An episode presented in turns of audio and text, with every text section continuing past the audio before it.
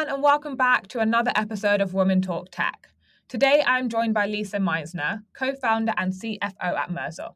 Lisa and I chat all about her co founding journey, an interesting one to say the least, and her main motivations behind this. We discuss how Mersor was financed in the very beginning compared to how they are financed now and the main differences. Lisa also shares her advice for other women who are interested in beginning their founding journey. I hope you enjoy this conversation. So, Lisa, tell me a little bit more about yourself. Yeah, so basically, I'm the co founder and CFO at Mersor. And uh, as you can tell, my professional background, at least, is completely into finance. So I started my career a couple of years ago, originally in the automotive sector. Uh, which is something completely different as what I'm doing right now, but uh, I'm sure we will come to that later. And um, right now i'm not only like the, the co-founder of Mersor, but also the ambassador of the german startup association so um, i'm like fully digged into the startup scene i love that i love that and just before we kind of get into the whole topic of D&I, and of course we'll discuss it later on, um, just very briefly, because of course from doing the podcast, I've soon realised that D&I means so much and it can mean so different to, to everyone else, right? So what does D&I mean to you and why do you think it's particularly important? Um, I think why it's important, it's like easiest to explain by my personal experience that, that I made. So, um, coming from the automotive sector, I've decided to be part of an industry that is like mainly main, um, uh, male driven. And yeah. I mean, you basically have like this old gray white man in front of you. That's like honestly like that's just how it is like in many parts of it. And if you then choose something um, specifically like finance it even gets like extreme. And what happens like many many times where that actually people in a meeting would assume that i would be the assistant and not a finance manager for example. And i was like okay, I think there's something going wrong right now. And I mean, that are just some experiences that I made myself multiple times, but also I have like one example in my in my friend um, network um, that is like really significant showing the problem. She's a doctor uh, for medicine here in Germany. And what happens is that all of the time she's like getting addressed as a uh, as a mister when they try, write emails, for example, they always write something like Mr. even though she's a female. And I mean, that shows how um, how what kind of pictures we have initially from what kind of um, professional backgrounds that we're having. And um, I think diversity is like the main point that we need to implement and to focus on to change that kind of uh, yeah visions that people have. Yeah, yeah, yeah. I mean, it's like I saw an uh, like an exercise where they asked uh, school children uh, like draw a picture of a doctor, and they just draw men. So it's like things like that, right? When you associate um, a person with a profession, um, most times it is a male or you know some sort of you know uh, that sort of figure. So it's crazy. Yes.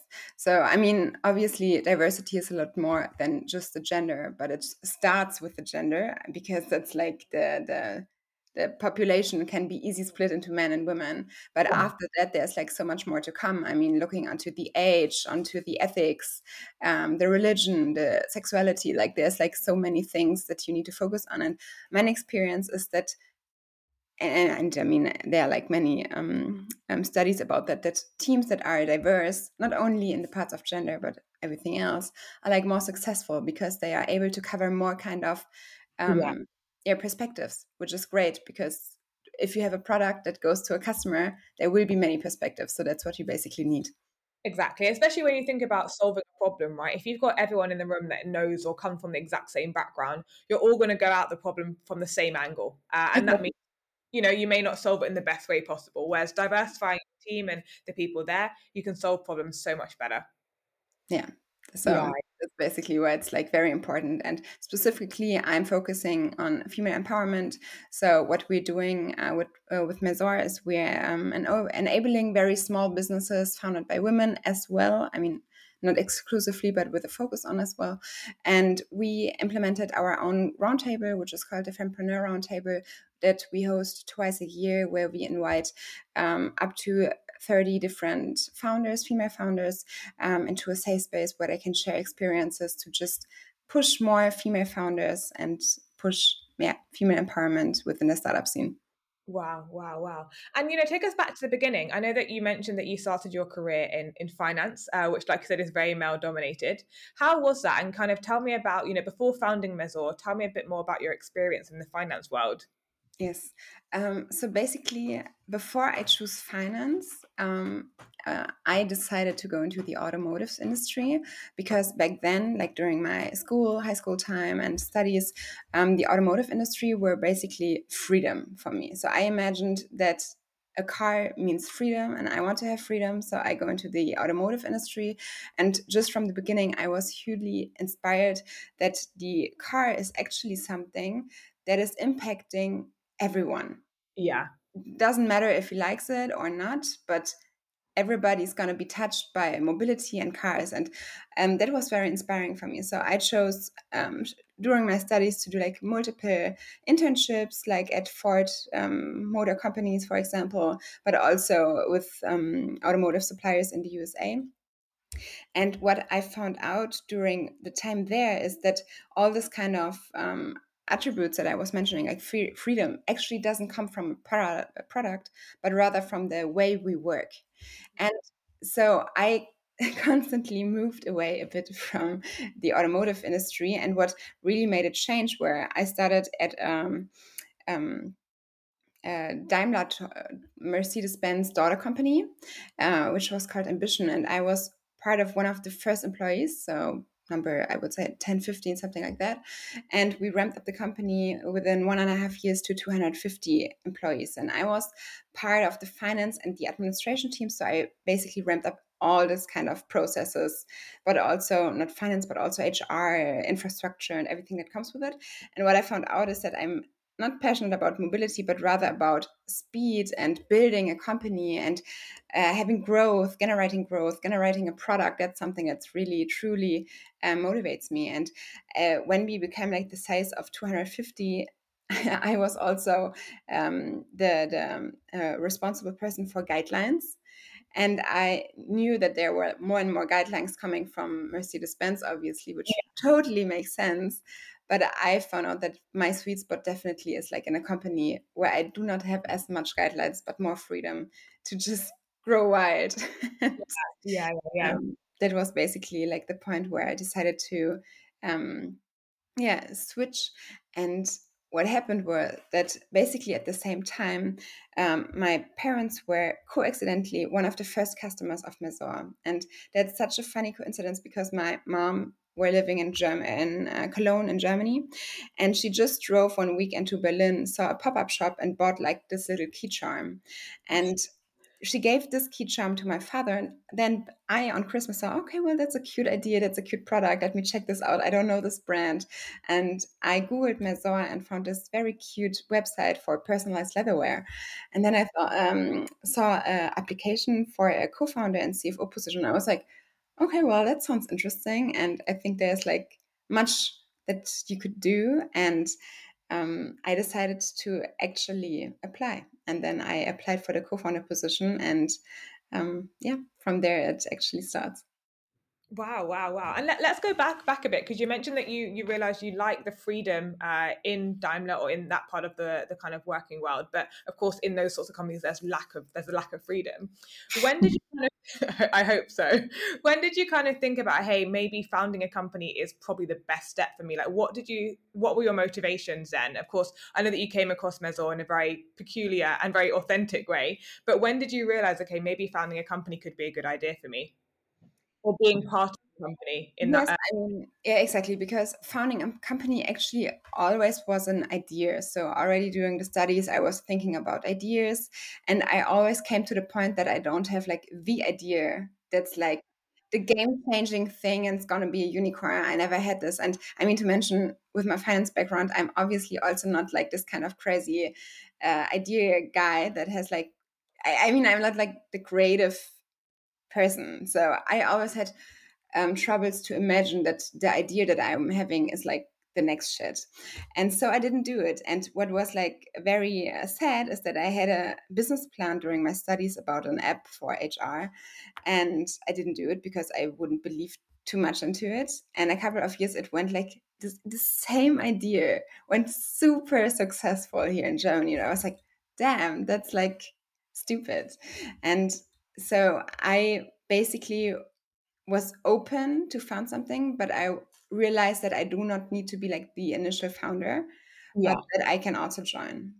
Wow, wow. And that's so interesting because I'm sure there's probably so many other people out there, men, women, whatever, that probably have that idea to want to be at that kind of early stage in a, in a founding company but don't have the the kind of creative side i mean i could imagine me being like that as well so yeah that's that's quite interesting and then um, talk me through the application process because again when you when we spoke about that before i was like how I always imagine being a co-founder means you have the idea, you start it from scratch, and, and that's how it works. I can't ever, well, I've never seen an application for a co-founding role, so that's quite interesting. well, how- honestly, I've never seen someone as well. I never met anyone that has like this kind of.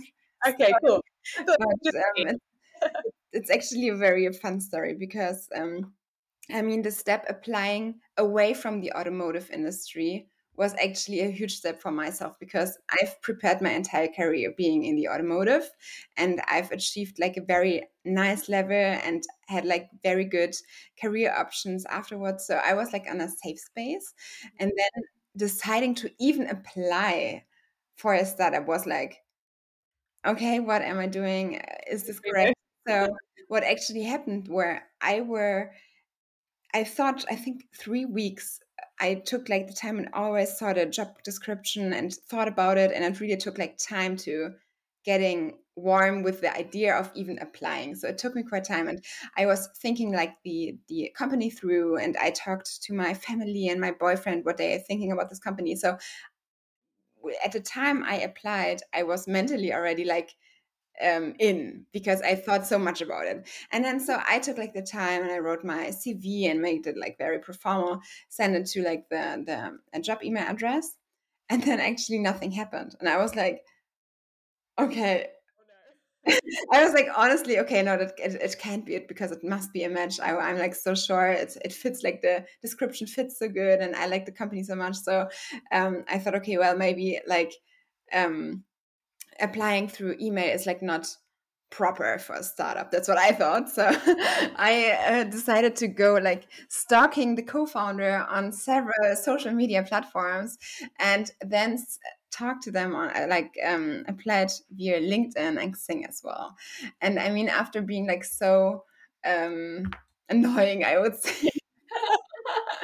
she definitely came back and it turned out that she was just like um, the only one in this company so far and doing like everything herself and obviously if you're doing like everything from marketing to finance to the product development um, to the launch of the new website and everything like by yourself then you most of the time don't have the possibilities to answer every email and you probably don't even see it so it was more like a um, um, yeah, it wasn't her uh, intention to not answer. And so we basically then met and um, where our first meeting was actually like in a coffee place here in berlin.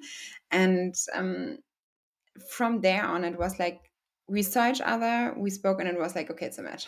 It's gonna work out. We both had like a, an incredible good feeling and what we did afterwards were um, we um, organized a couple of uh, workshops together. And I remember her setting all this kind of inv- uh, invitations on Sundays, for example, like blocking the entire Sunday just to see if I'm like willing to work on a Sunday.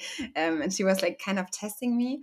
Um, I was okay. That's like really no problem at all because I love working. I'm I've used to work on weekends and late. Yeah. I don't, that was like no, no worries. That's no problem. And during the workshops, the main focus was on uh, figuring out whether we share like the same vision, if we have like the same attitude and work like uh, have the same ideas for Maison and the journey. And um, yeah, it basically turned out yeah we do have, and so we decided to um, intense the work together into like a um, I don't know how you call it in English, like it's prohibition time probably. Um, yeah, um, that were basically two months where I was then working um, like just on a voluntary basis to get the company uh, to know, and it helped me actually also to make my decision because I mean. Um, I so far told you that I applied, but also afterwards to be really become a co-founder, I bought myself shares.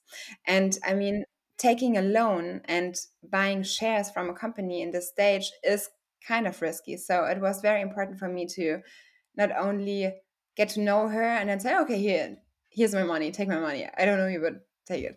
Um, but need to understand like the financials, where is she at, what's the real thing about it. So it was like both sided to get more security. I mean, it's like hard to say security in this kind of field, but um, yeah, yeah, that was like basically the process. Yeah, that's really interesting as well because I think you know when you do found a company and, and with someone else, it is somewhat like a marriage, right? You have to make sure you're both on the same page. You're both gonna not work the same because I think opposites do attract in, in all aspects of relationships. But yeah, I guess the workshops you did really helped you both to see is this actually going to be a great fit or is it you know is it going to work long term or is it just like a, a little fling? yes. And yeah. for us, it was like really important that everybody that we basically complement each other. So she's responsible for everything that comes with creativity, marketing, branding, the product. And then I take over as soon as it comes to internal processes, structures, financials, HR, uh, IT, for example, but also like the the tech know-how I'm usually managing.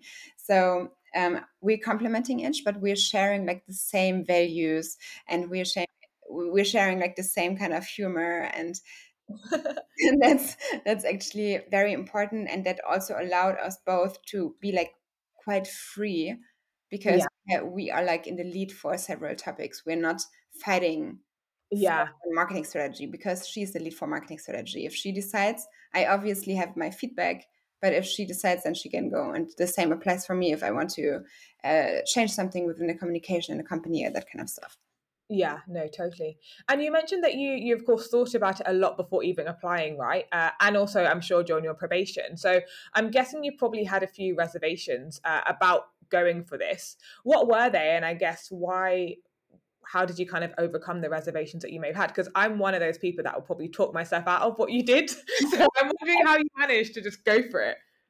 Um. Yeah. I mean, I didn't or I mean, there are like so many reservations that you're having, but I was mainly focusing on there is like this chance right now, and if it fails, then I I'm like young enough to start again. It's not gonna be like a huge problem for my career if I fail, and also um, like taking the loan and buying myself in. I thought, okay, if that's not gonna work out, then it's basically like a highly paid experience, but it's not compared if you study in the USA, for example, and you end your studies and have like 200,000 of uh, debts that you need to work off. So um, I always took like this example where, okay, compared to a US student, I'm like still on like a very good level. And if a US student is able to uh, pay back this huge lo- uh, loans, and then I will also be able to deal with the um, loan yeah. taking off and so um, I basically were focusing on this idea, and yeah. I was not looking on the negative things, but more on the positive things, like what's what what kind of indicates that it's going good. Yeah, and yeah. And I guess weighing up the pros and cons, right? Because yes, there may be there's there's going to be cons and negatives for everything, but if the pros do outweigh and it does do amazing, you know, look how great it could actually be. Yes. Yeah, yeah. And I guess what's it like being a, you know, being a co-founder or having a co-founder? What's the biggest challenges or, or what's kind of the biggest benefit of of doing it with, with, with two people, right? How have you found that part? oh, oh, yes, I did. Because um I mean, what did fit me into the automotive industry were that I was like a single fighter myself my entire life. So I was basically this kind of kid in the school that was doing all the work, did it myself, uh, not really a group player. So that's me. and when I met Stella, um, it changed because what I learned were that we were much much more stronger together and that yeah. was an experience that i never made in my um, life before so basically the work with my co-founder stella really made me turn into a team player because we are like like so strong together because she has different ideas i have different ideas and she's basically the one who has like a thousand ideas. She comes every every day she's like okay let's do this let's do this. And i'm like not this kind of guy so i'm always saying nope nope nope nope nope. And at some point i'm saying yeah yeah that that sounds great. And then it works. So that's yeah. like basically like the secret sauce of us that she's always giving in like crazy ideas and at probably 1% i'm saying okay let's do it. And then uh, it works out and I think that's like that's really really nice. And um, also, what we experience is that during the years of being a co-founder, you definitely have your ups and downs. I mean, it's like a very emotional topic. Uh, sometimes something happened, or you get like bad feedback that then still touches you, for example. And what we experience is that usually never two people are affected the same. So if I'm having like a bad day, it's not very realistic that Stella has like on the same degree the bad day. So usually one of us is like above. And so yeah. this person is able to really help the other person to overcome it. So yeah. whenever someone is like, yeah, feeling bad, then the other one can cheer up. And also if it's like if you're too cheered up, then you're losing like the ground. so the other person can like pull you down and level it. So we're taking care of each other, that we're like on a very healthy level to um, create growth. yeah. I guess that's the main benefit right? Because like you said right there there's never or hopefully there's never going to be a time that you're both having a terrible day. There's going to be at least one time where one person's okay one person is, is absolutely amazing. And i guess that's the real benefit right? It's not that the business will suffer when you're both down because there's not going to be a time where that's going to be the case. Exactly. And honestly um, and i never expected me saying something like that but i don't see any negative aspects of having a co-founder. And i would highly highly highly recommend finding someone um, that is with you in this kind of journey because there are like so many experiences that nobody of your friend zone and network can share. Nobody knows this feeling. Nobody is like really responsible for employees in this kind of degree because for example if a financing round fails then you have to deal with uh, insolvency but also i think it was pronounced wrong but doesn't matter. Insolvency but also um, um, firing like the entire team and losing uh, like the foundation of your work so that's like some kind of stress usually nobody has even if they are like managing people in their companies they yeah. have to risk their own financial um, wealth but also like they, they do they have nothing to lose besides losing their job and finding a new one which is like very good compared to you have like a huge amount of loans you will have to uh, maybe be suited and that kind of stuff yeah, no, definitely, definitely. And keen to kind of go into the finances, of course, not too much on the details, but I know that when we spoke last time, you said that you bootstrapped Mersor, which you know is is incredible. Um, how was this? And and kind of yeah, talk me through the process of that, and, and how did you find actually like using your your physical own money for for that? Yes. Um, so as mentioned, we um, took I took a loan and Stella herself as well um, to give all our private money into the company, and so we decided to bootstrap first, and um, we bootstrapped the company for over two and a half years. Um, and during the time, for example, we never paid uh, each other any kind of salary. So basically, what we did were whenever we had like money left, we decided to onboard a new team member, like a, a intern, for example, or a working student, or uh, like a um, um, temporary staff, for example. And what also was part of that was that we started our journey as D2C brand for personalized leatherware And after two and a half years of bootstrapping, we said, okay, now we have like this kind of data amount to analyze. And what we found out were that basically 70, almost 80% of our customers were buying our products as a gift. And so we saw, okay, then it probably doesn't really make sense to stick as a brand, but rather open up our established brand, sharing the same values to a marketplace for gifts. Yeah. And so we decided to go the next level and we when we decided to think bigger let's say that and um, involve into a marketplace we decided to also um, invite investors to push this growth and yeah. that was basically the time when we then started our first financing round and first of all we onboarded business angels and then we found um, um, institutional investors. Yeah, yeah, yeah. And I guess from your side, why did you opt against raising funding in the very early stages, on the very beginning? Did you? I mean, do you not? Do you regret doing it? Not doing it any sooner? Yeah. Why did you go down the bootstrap route? Yes, um, I mean, starting with your second question first. Yes, I wish we would have done this sooner. Okay. a lot. That would have saved us so much long learnings. Yeah. But um, I'm still proud that we're having them. And I think right now it's like a huge benefit that we have them. So I don't regret anything. But I would have done it sooner. And why we didn't initially were that we basically were not enough in this startup scene, I would say. So, I mean, coming like from this very established financing world, my perspective was mainly focusing on um, growing through our own cash flow at the same time as taking like loans from banks. So we really had to slowly get into the VCs because back then we had like it's like if you google oh what are the financing options for uh, startups? and you obviously find also investors but if you don't know this kind of part and you know all the other parts then it's like much more convenient to go with the parts that you know.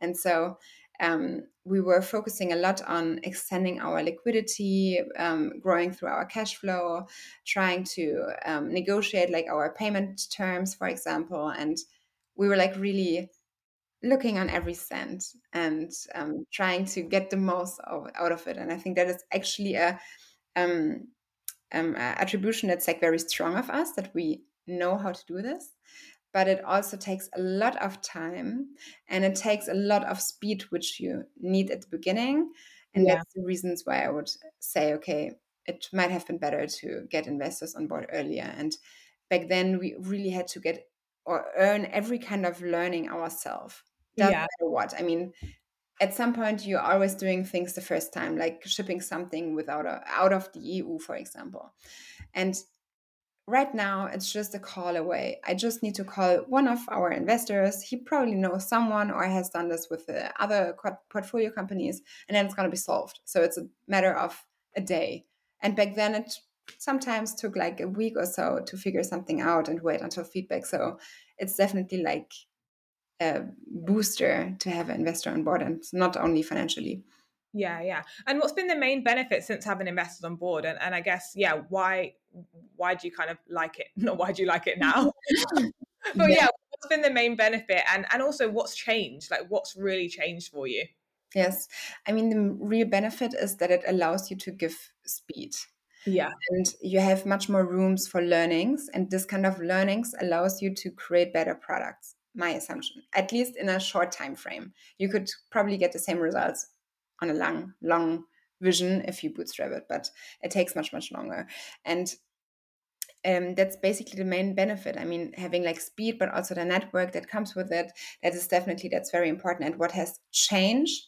Um, there are several things. Obviously, the kind of um, vision that you are having is also shaping together with the investors, because obviously investors are not giving money as a bank to share like this hey you can do like your own business and it's going to be like a small small sized cute business in the heart of berlin.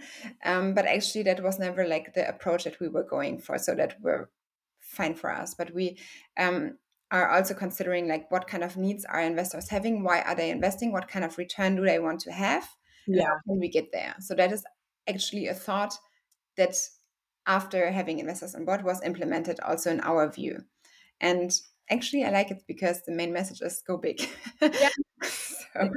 That extra push to, of course, not to just please the investors and get them a return, but of course, the better they do, the better you do, because of course you benefit from that as well. Exactly. And you really get encouraged to think bigger. And that's something, I mean, I think being careful, but many women are like always um, going too low with their visions and saying, okay, no, that's going to be enough, or no, that let's get there and then look from there.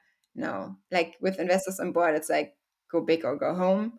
And so we really started to become bullish about our idea, and it always gives like such a great energy and such a great motivation because it's like back then we were like, okay, we want to become like the number one in Germany for uh, personalized leatherware, which is like very small niche. And now we're like, okay, let's become like the number one in Europe for the entire gifting process. It's yeah. like a totally different approach with the huger market, and it's so much more fun. So yeah, yeah. And you mentioned that that you know, in, not all women, but in in some cases, right, women do kind of shy away from that kind of bigger picture or the bigger goal. They kind of aim small, and I think that is the kind of whole point of entrepreneurship, right? You aim big, you you want to kind of not make as much money, but that's the, that's why people go into this. So why do you think women, you know, do shy away from from aiming big and and kind of entrepreneurship as a whole?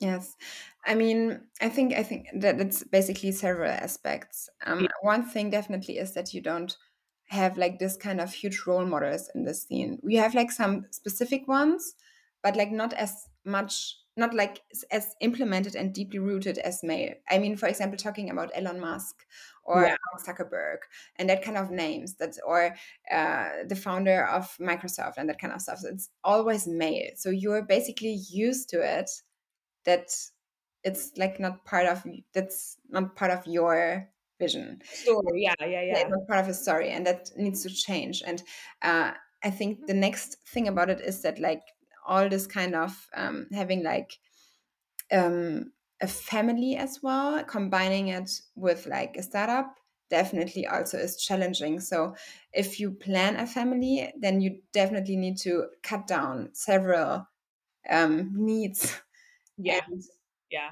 That's, I mean, looking on the convenience a decision that you need to do. And for example, I personally decided not to uh, create a family, even though I'm getting married to my uh, future husband, which I'm very happy about.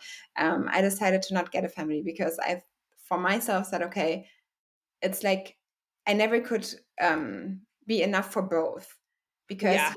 I mean it's not not a secret. You do not work forty hours as a founder. I'm like so far away from those kind of 40 hours that even if I would do part time, then I maybe would come up with 40 hours, which probably doesn't help a child. That's like um, yeah. thing. And last but not least, and I think that's actually one of the uh, most important things, it that the access to funding, especially through VCs, is like super limited, and uh, we do not have many um, female founded um, VC funded, wow, that were like many F's, startups. So, I mean, if you see like the statistics, at least for Germany and the DACH region, only 1% of the VC funds goes into female founders. 1%. Yeah. And that's like basically nothing. And I mean, mm-hmm. talking about larger tickets, like not 10,000, but up by, I think, 500K, something like that. Yeah, yeah. I mean, honestly, I think the topic of motherhood and funding are the most the, the most prominent reasons I think why why many women do not shy away. I mean, the topic of motherhood, I, I also couldn't agree more. I mean, I don't, I'm not a founder myself, and I, I I I probably work forty hours, probably more. And I think how how the hell am I meant to also be a mother and also be a good mother? Like, how do you get home and you look after the kids and make dinner? Like, how do you, you, you something has to give, and, and that decision is is is hard, right? Um, yes. So yeah, I think actually, I mean, I've seen like many many examples where it turns out very good and it is possible. Um, so I definitely encourage everyone, also mothers, to found. But what you definitely need is a totally different kind of security net. So yeah. your partner, for example, definitely also needs to step back and you need to have like thousand plan abtc whatever to have things covered because there are moments where it like really burns within your company but also at home and you cannot be firefighter on two kind of locations so um, that's like um, one challenge and it's it's solvable but you it takes a lot of work and i think that is one of the reasons why many um, women are saying okay well then i won't do it which yeah. is sad because you can do it, but it definitely takes a lot of effort and organization. And um, I mean, one goal is to um, create a company as soon as possible that is stable enough to give you the freedom that actually helps you being a mother because that's actually a huge con of founding your own um, uh, company is that you can give yourself freedoms and um, your your your um, room that you wouldn't get in a corporate. Like for example, just deciding to uh, spontaneously reschedule everything and take off the, the morning or say okay i'm going to work from wherever because i've got my kid with me or taking the kid with you um, yeah. taking work that are like all options that you can give, give yourself being a founder and so it has like a lot of um, positive yeah. aspects as well but you 100% right? That that's one of the main the main kind of positives right? You have so much flexibility so you can you can you know do everything. You can be a mother and you can say hey i'm going to you know take the kid to school whatever um, but equally that that can be quite tricky and and, and the financial side as well is equally as important because you still want to be able to provide for your family. And you know for many it may not be the the kind of option that they have a partner that can support the family and they can kind of then do what they do what they need to do for the company. So yeah that that side is fun. But then i guess on the other side the funding side like 1% of, of vc funding goes to females. Like that is that means i'm not i'm not a mathematician but 99% of, of funding goes to male founders. And that in itself is is is like shocking that all of that funding goes to male founders. Yes. Um i mean we have like i don't know have the percentage. I think it's like 15% going in diverse teams and the rest goes to male founders just to have like the numbers right but um, yeah. i mean it's still a lot and i mean it comes from basically that many investors are also male themselves and yeah. they usually invest into products that are more easy for them to understand i mean one one example that i uh, just heard in my in my startup network it's uh, i mean it's kind of sad but also fun is we had um, a female founded company that were producing um, um, products for um, for the period. And so they pitched this kind of product um, to the investors and they said okay how many people are using something oh, oh and we're like when i heard this i was like hmm maybe half of the population that we're having, but no worries, the market is not going to be big enough. Yeah, there's and, not enough for that. There's no market for that. I'm sorry. That's a problem nobody has. nobody knows. Period. What's that? Yeah. Um, so, and I mean that's just a very good example that makes it so easy accessible. What's the main problem? I mean, yeah. So we definitely need to work on having more diverse uh, investors with more perspectives, and I think it's it's slowly getting better. It's slowly yeah. also looking onto the numbers. You can see that it's slightly increasing, but it's like so super slow. Yeah. Um, yeah. yeah. And it, you're right. It does take changes like that. It does take having more female investors. It does take having more female VCs and more more females at the table when those decisions are made. Because then it's not you won't have those questions like, oh, how many customers do you think you'll have with that product? Like that is such like it's funny to look back at that now, but you're now. I'm not thinking like, are you blind to the fact that you know there's half the population that can then use that product like that that in itself is crazy yeah and i mean there might be reasons why other reasons why they wouldn't invest that's totally fine but just like this kind of questions shows that sometimes they are not able to lose their own perspective. And obviously, I'm happy for them that they don't need to have, to have period things. So uh, lucky for them, but um, that's just not realistic. And I mean, we also had like with with the um, gifting, we also had like a very female topic. Right, because gifting is something females care about, and many men are like, "Okay, I don't care. I just want to have it solved." Yeah. Or yeah. calling like the girlfriend, "Hey, can you help me with a gift?" Yeah. And so we also had like many uh, um, feedbacks at the beginning, like, okay, gifting, why is that important? Who's going to be there? Like, there are like questions where, like, okay, basically, you gift like every occasion. It's like, but okay. And that has um, changed during the time. And I think that's just something um, that's n- not only because in the startup scene, but in general, that you have like we need more diversity. That's it. Yeah. More diversity yeah. in different fields, and then it's going to be more easier having funding, but also, um, yeah, being like uh, rewarded for your expertise. I mean, for example, we were asked if uh, we would, or we had one investor that would only like to invest if we would onboard a male co-founder, and we were like, okay, is this kind kind of sort of criteria when you onboard male yeah. startups? Do they always need to get a female co-founder? If I look to your portfolio, I don't see that. And that's like so I mean, we're open for every kind of gender or whatever, but we wouldn't choose a co-founder specifically because it's a male. It's like yeah, it's stupid. Yeah. That's crazy. And I guess from your side, of course, you've been through the experience yourself. You're a female founder. You've been through the funding. You've been through so much of that kind of founding journey. Um, what advice would you give to other women who are maybe interested in founding their own company, but they're just not too sure where to start? Um, what would that, if you wish, if you kind of look back and think, I, I wish someone would have told me this, what would that be? I mean, there is there will never ever be like the perfect timing to start your yeah. own company. So that's basically why I would say don't wait, just just do it and solve the problems along the process. Um, I mean, women and also myself tend to be like very perfectionism. So yeah trying to always have everything cleared and have a plan, and everything's organized. And that won't work in a startup environment. At least not if you have like 10 plans because everything changes so fast. And I quickly learned that it's so much better to being out with like an 80% solution and then developing from that with the customer together and finding a new way rather than starting with a 95 or 100% solution, yeah. which is probably overthought and also far away from the actual customer needs. And yeah. we started, and that's like the best example. We started as a D2C brand for uh, um, personalized leatherware, involved into a marketplace, involved into a B2B SaaS solution that automizes the entire gifting process for corporates.